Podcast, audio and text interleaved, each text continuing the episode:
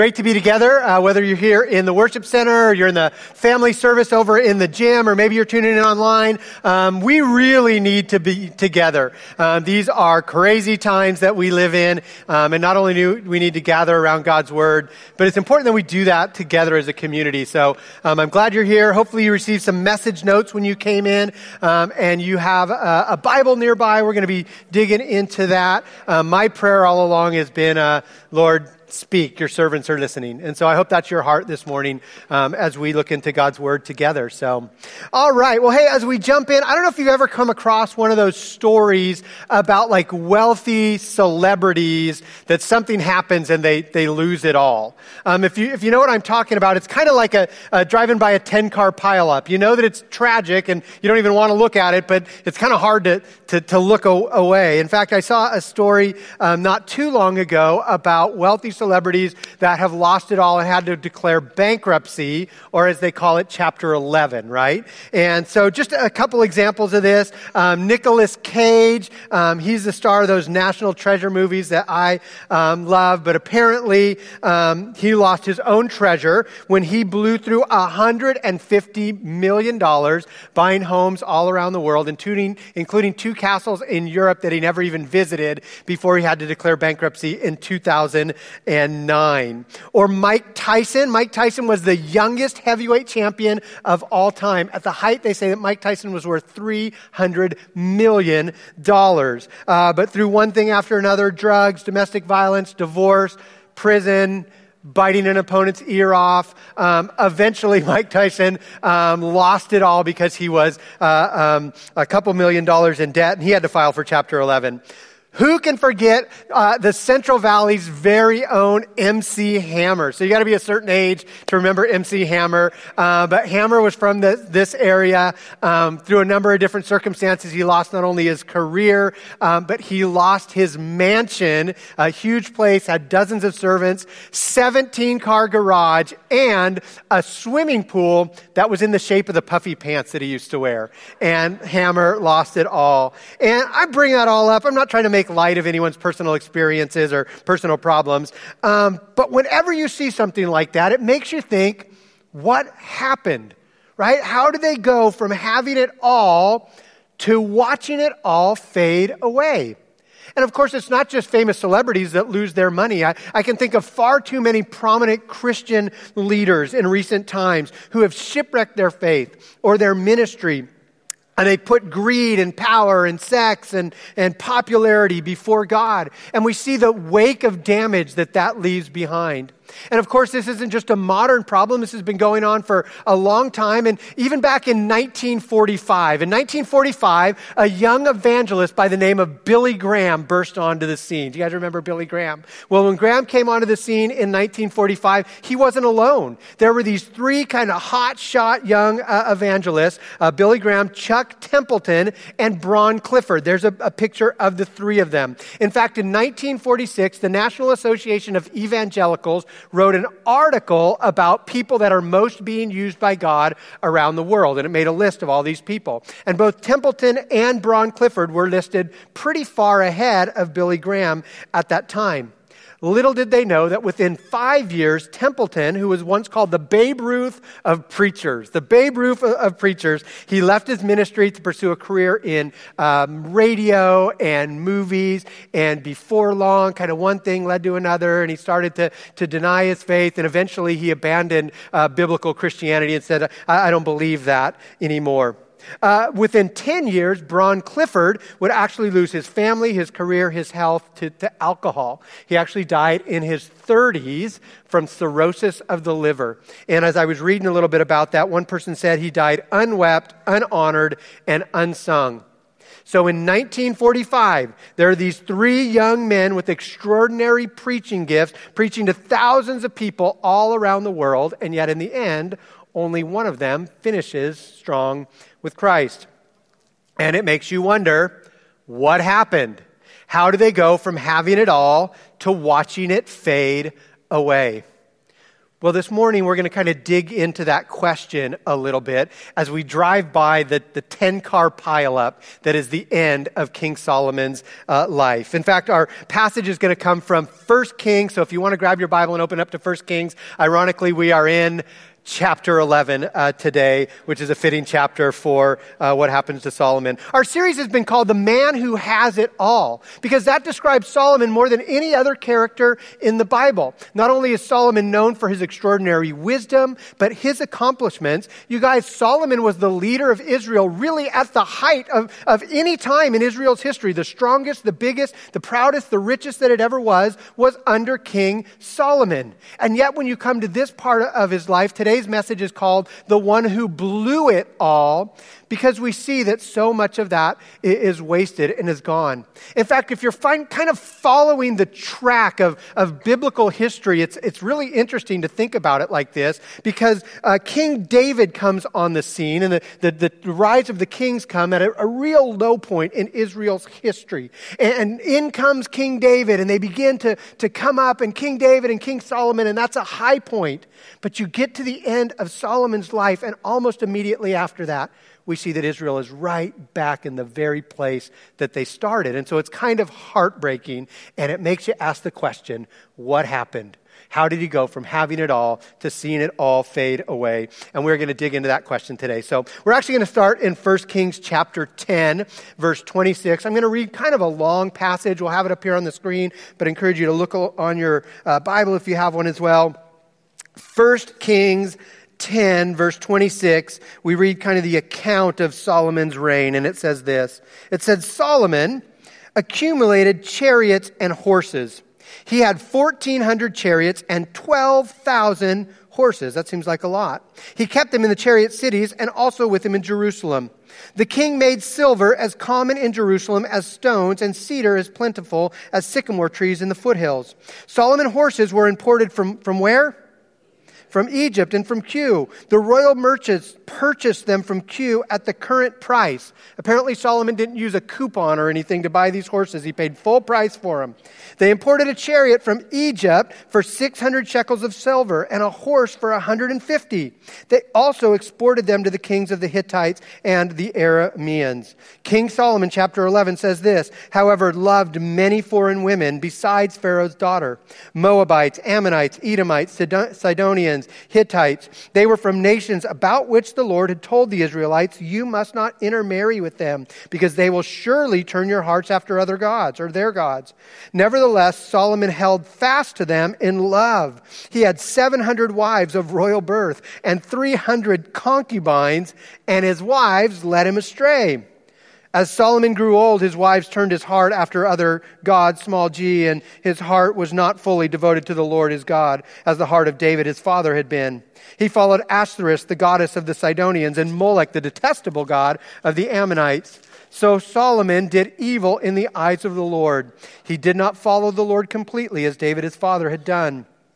On a hill east of Jerusalem, Solomon built a high place for Chemosh, the detestable god of Moab, and Molech, the detestable god of the Ammonites. He did the same thing for all his foreign wives who burned incense and offered sacrifices to their gods. And the Lord became angry with Solomon because his heart had turned away from the Lord, the God of Israel, who had appeared to him twice. Although he had forbidden Solomon to follow other gods, Solomon did not keep the Lord's commands. So the Lord said to Solomon, Since this is your attitude, and I love that God calls Solomon out on his attitude. He's like, This is your attitude, young man. Um, you have not kept my covenant and my decrees, which I commanded you. I will most certainly tear the kingdom away from you and give it to one of your subordinates. Nevertheless, for the sake of David your father, I will not do it during your lifetime, but I will tear it out of the hand of your son.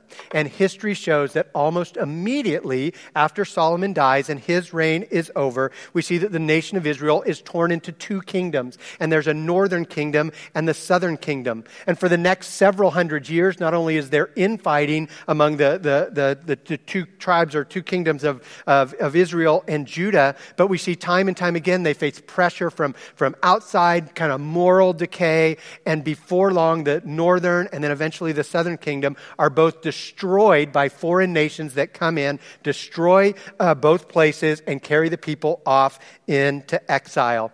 And you wonder, what happened? How did they go from having it all to seeing it all fade away? How did the wheels fall off that bus so quickly? Especially for Solomon, who is known as wise. In fact, Solomon, we've talked about time and time again, was known for his wisdom. Well, what I want to do today is I want to dig into these attitudes that, that God calls out in Solomon. There's so much that we can really learn. These are lessons from the attitudes that brought a good man like Solomon down. So we're going to look at three of them um, at least. There could be more as well. But the first one I wanted to point out is that we look at Solomon's life. Uh, number one, a good man or a good woman is brought down by disbelief in God's promises, by a failure to continue to faithfully believe in God's promises. So, anytime you study Solomon, and I've been talking to many of you about this over the last several weeks, anytime you, you study Solomon, the question comes up about what's the deal with all of Solomon's wives, right? He has a thousand wives. Solomon's supposed to be the smartest man in the world. I'm not even that smart, and I know that that is a terrible idea right? How do you even remember their names, much less their birthdays and anniversaries? I was thinking about this because, you know, sometimes I'll, I'll, be around town and I'll bump into to someone around town and they'll say, Hi, Pastor Glenn. And oh, I'll recognize them, but I can't quite get to the name. And I'm, I'm so sorry if that happened. Please forgive me. I'm always so embarrassed when that happens. And that happened to Solomon with his wives, right? He's like, Oh, your name again. And I know you from, oh, you're my wife. I'm so sorry about that. But I think for a lot of us, uh, we assume that Solomon had lust or a sex problem, and that was really Solomon's downfall. And that was part of it. I, am sure that that was a significant part of it.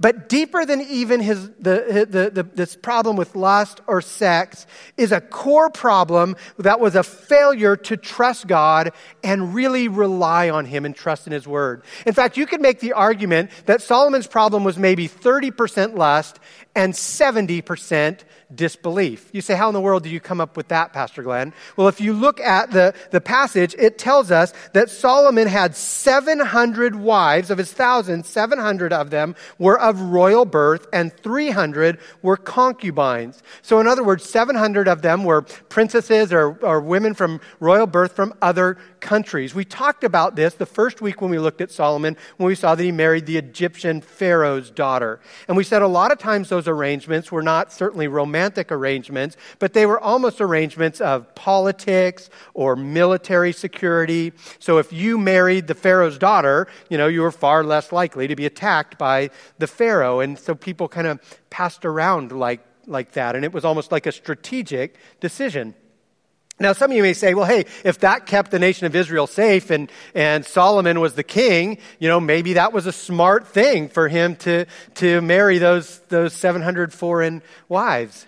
And yet we see that those 700 uh, foreign wives not only violate everything that God teaches about marriage and the marriage covenant, but specifically we see that God has instructed the king to live differently. Here's one of the huge principles that we need to take away today God's people back then and today, all of us here, are called to live differently than the culture around us. We're supposed to Live, and I'm not saying that with pride, I'm just saying that's what God calls us to do, to be known as, as his people. And so God said to the Israelites, You're to, to, be different from all the nations around you. And one of the things you don't need to do is marry a bunch of wives for your protection. Because God's promise was always this if you faithfully obey me, I will protect you, I will take care of you, right?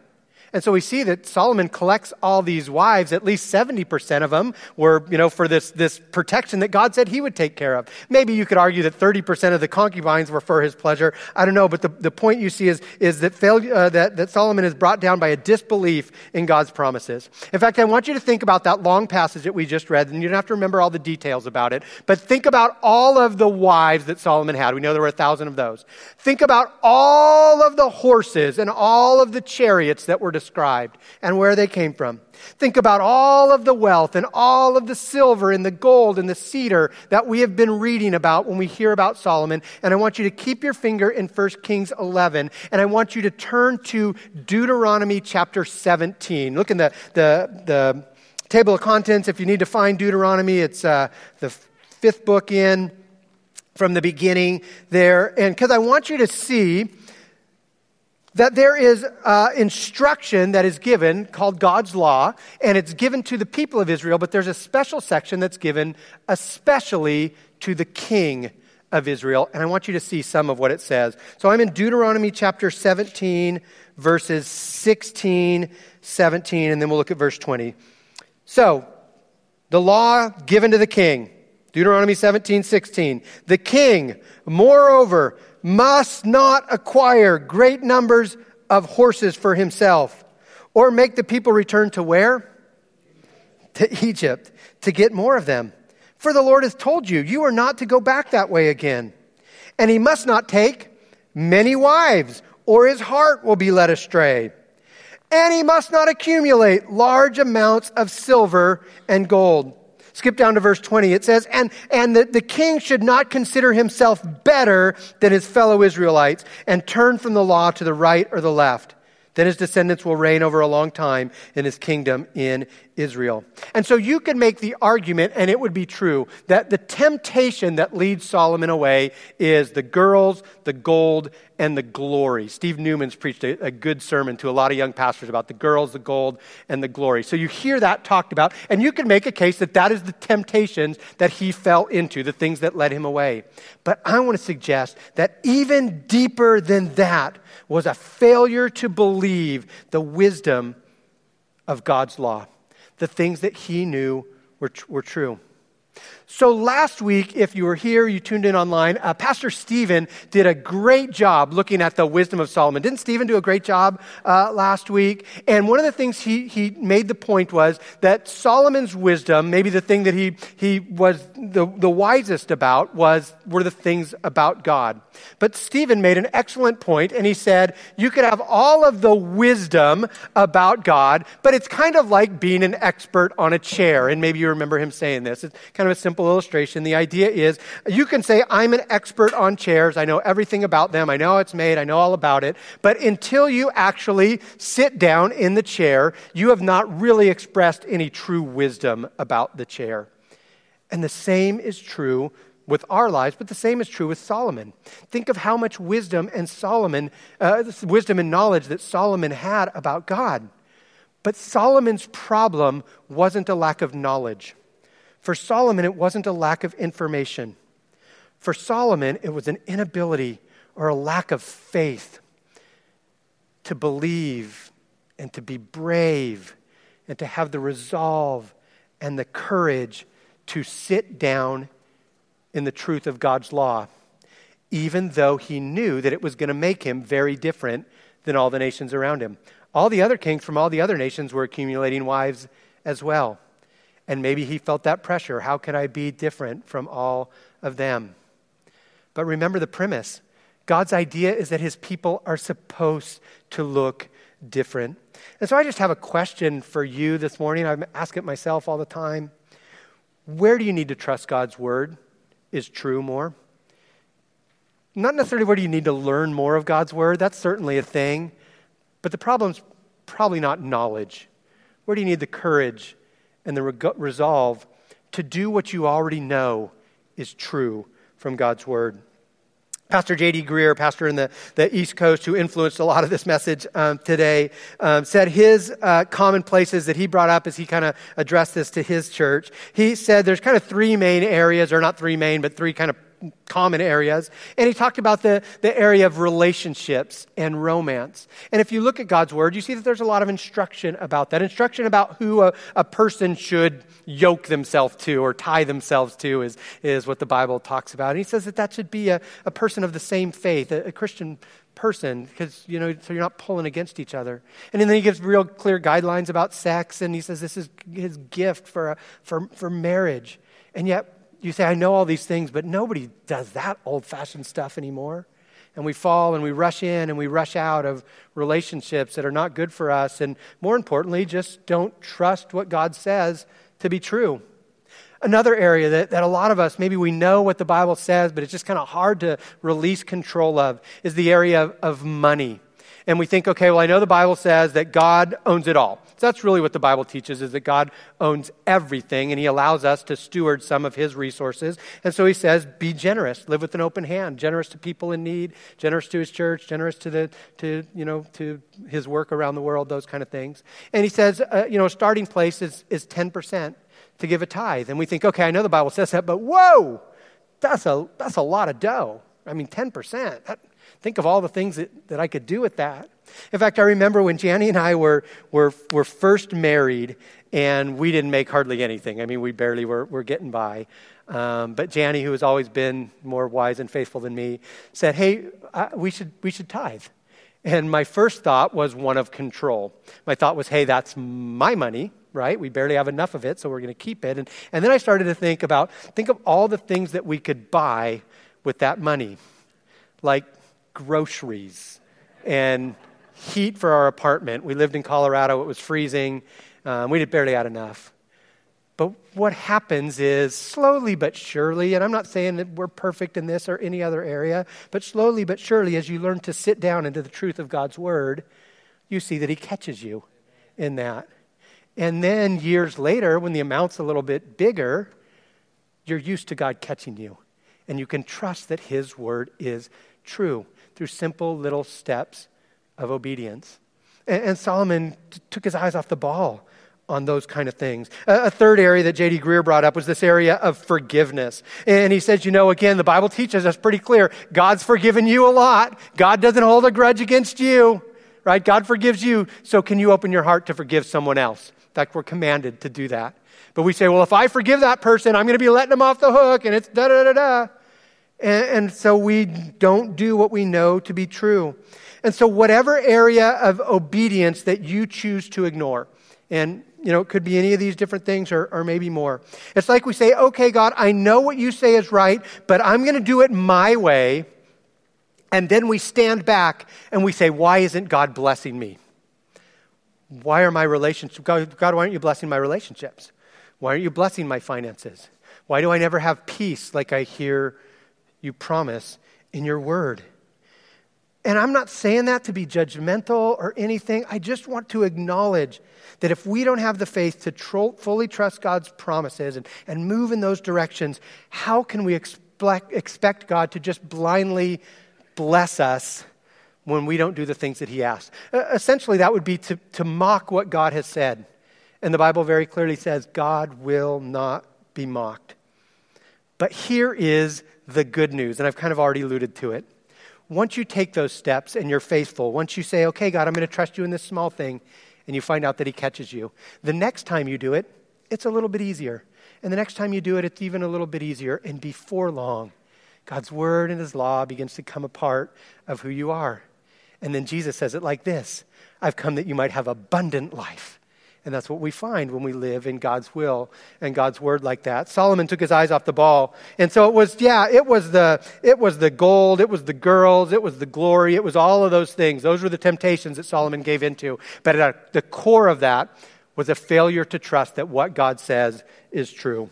Second thing we see that brings a good man or a good woman down is a good man is brought down by ungodly influences, by ungodly influences. So if you look at verse 2, I'm not going to read it, but if you look at verse 2, it tells us that Solomon grew attached to all of these foreign wives that began to turn his heart away. And I want to say something clear because, or say something here because uh, sometimes God gets accused, especially in the Old Testament, of being racist. Because people will say, "Well, God's so strong about you know don't mingle or or intermarry with the other tribes and all those kind of things, and so God must be racist." God is not racist. God made each and every tribe. God loves each and every nation and each one of those things. But God is very clear that it's not about a race thing, but it's about a, be- a belief thing. It's about not having a different race, but having a different God. And so he's very strong about that. He, he says, I don't want you to, to, to get involved or be influenced by something that is going to pull you away from me.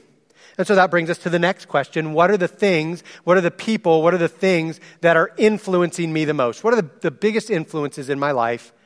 And are they pointing me toward Christ or away from Christ? This is another one where it wasn't an, a wisdom issue for Solomon. Solomon says the right thing about this. Proverbs 13:20 says, "He who walks with the wise will be wise, but the companion of fools will be destroyed," right, or, or will suffer um, harm. So again, I ask you, who are your companions? Maybe a better way to ask that is, is what are the things that are influencing you? Because it's not that you can never have non-Christian friends. That's absolutely not true. We should be influencing and encouraging and pointing other people towards Christ. We should be right in there with, with all people. But when it comes to influence, what are the things that are influencing me? And for a lot of us, it may not even necessarily be a, a real person. Maybe it is a person or a friend or something like that, but Think about social media these days, and I'm not trying to hammer on the internet or social media or anything like that, but the people that have the most followers on social media, what are they called? They're influencers, right? Why? Because they influence people. And can I tell you something about the algorithm of your social media? So, the way it works is those things are put in front of us, and the things that are put in front of us are not the things that are their deepest concern is to point us to Christ or to make us more faithful to God. The things that are put in front of us are the things that are going to stir us up, the things that are going to agitate us, the things that are going to want us to click on it one more time and click on it one more time. The things that are put in front of you that we are allowing to influence our life are not the things that have our best interest in mind, and certainly don't have Christ's best interest in mind. In fact, I want to just share kind of a, a deep concern that I've had for the, the church for a while now. And it's in the area of, of discipleship. And I, when I say the church, certainly this church, but I'm talking about just kind of the, the global church these days. And it has to do with the area of discipleship.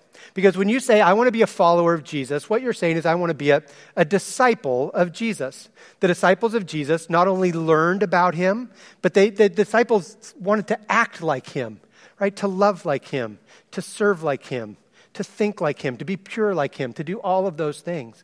And, and so, you know, we want to be disciples.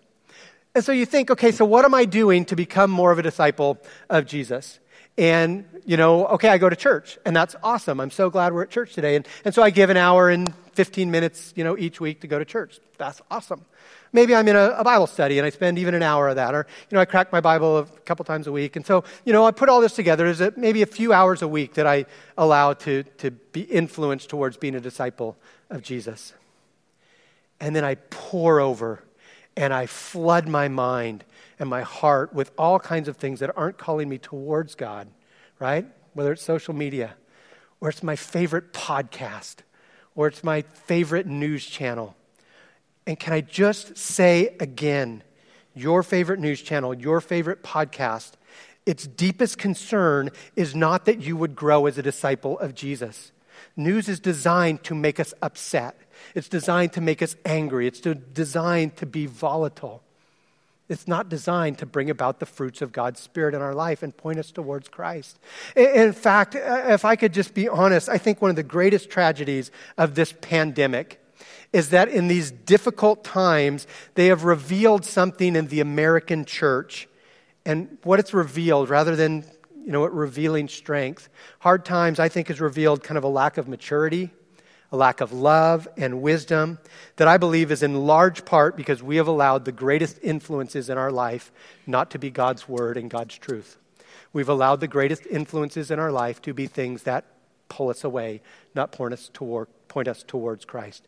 Sometimes they're things that are masquerading as Christianity, but they're not inspiring a deeper discipleship of Jesus where my life looks more like Christ and I'm filled with the Holy Spirit. If you want to measure the things that are influencing your life, measure them by the fruits of the Spirit. After I pay attention to this or spend time with that person or listen to that podcast, am I more filled with love, joy, peace, patience, kindness, goodness, gentleness, self control? Or is it something else? The outside voices that Solomon allowed into his life were a huge part of the things that brought that good man down and they will still do that for us today.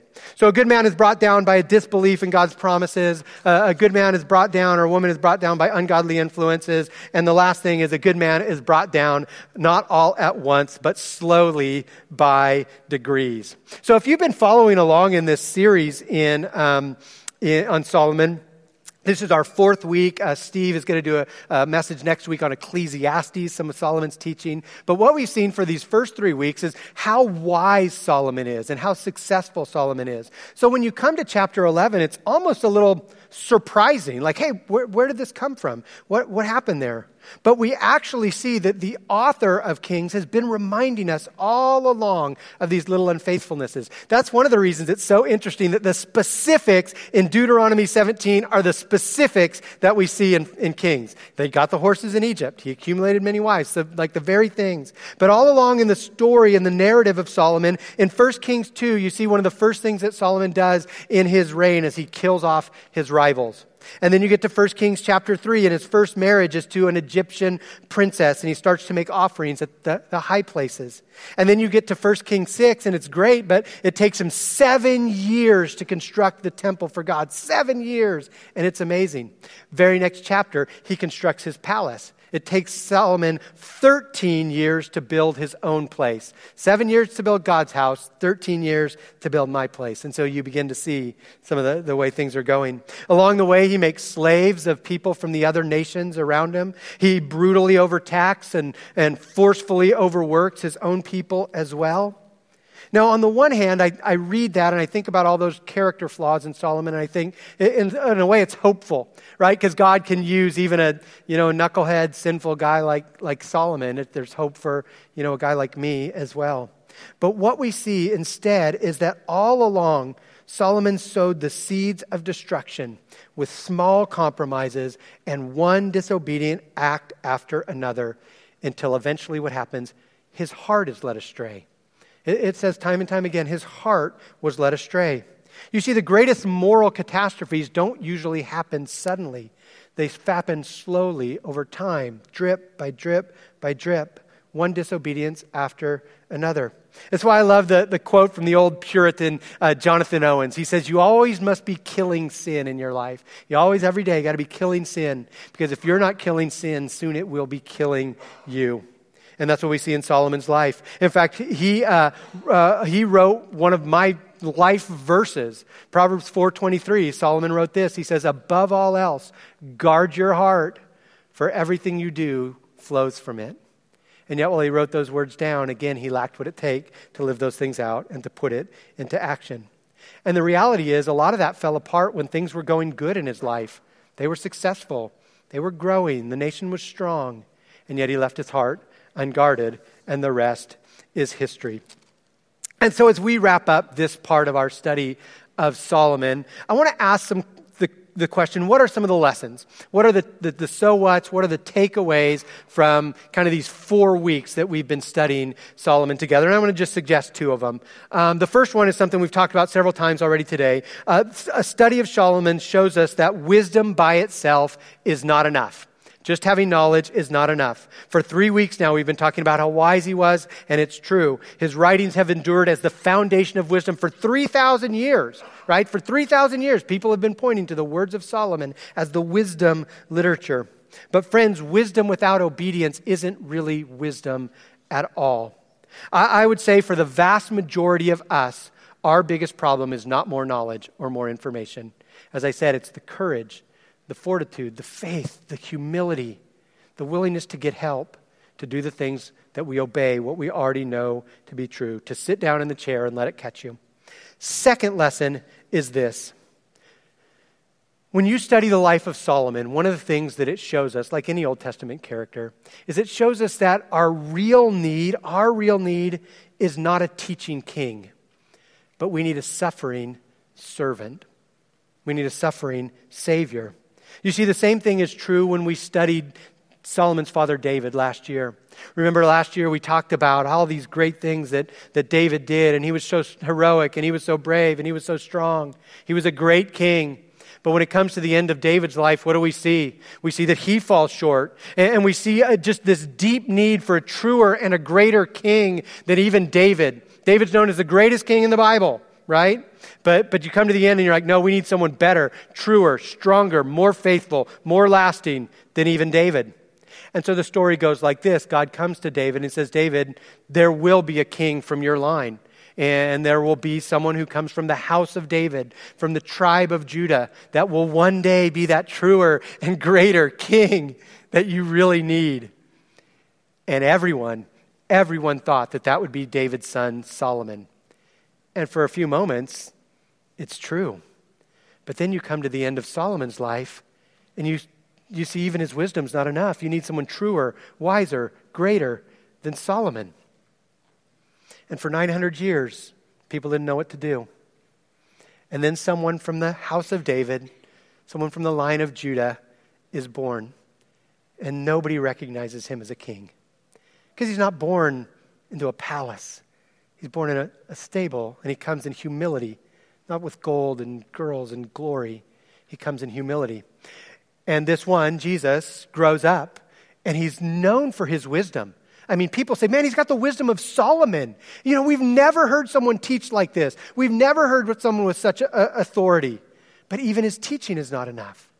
And Jesus heals and, and does all of these miracles, and he helps people in their, their sicknesses and their mental crises and their spiritual things. And as great as that is, being a, a, terrific healer is not enough because we need more than a teacher. We need more than a healer. We need a Savior because that sin in Solomon is inside all of us. And we need someone to not only make us a little better and help us do things a little bit better, we need someone to make us new, to make us a brand new creation.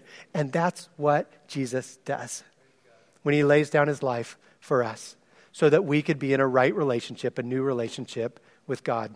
And he does it out of deep love for you and me. Amen. Father, would the promises of your word. Thank you, Lord, that you give us the, the bravery and you call us out, Lord, to be faithful to those.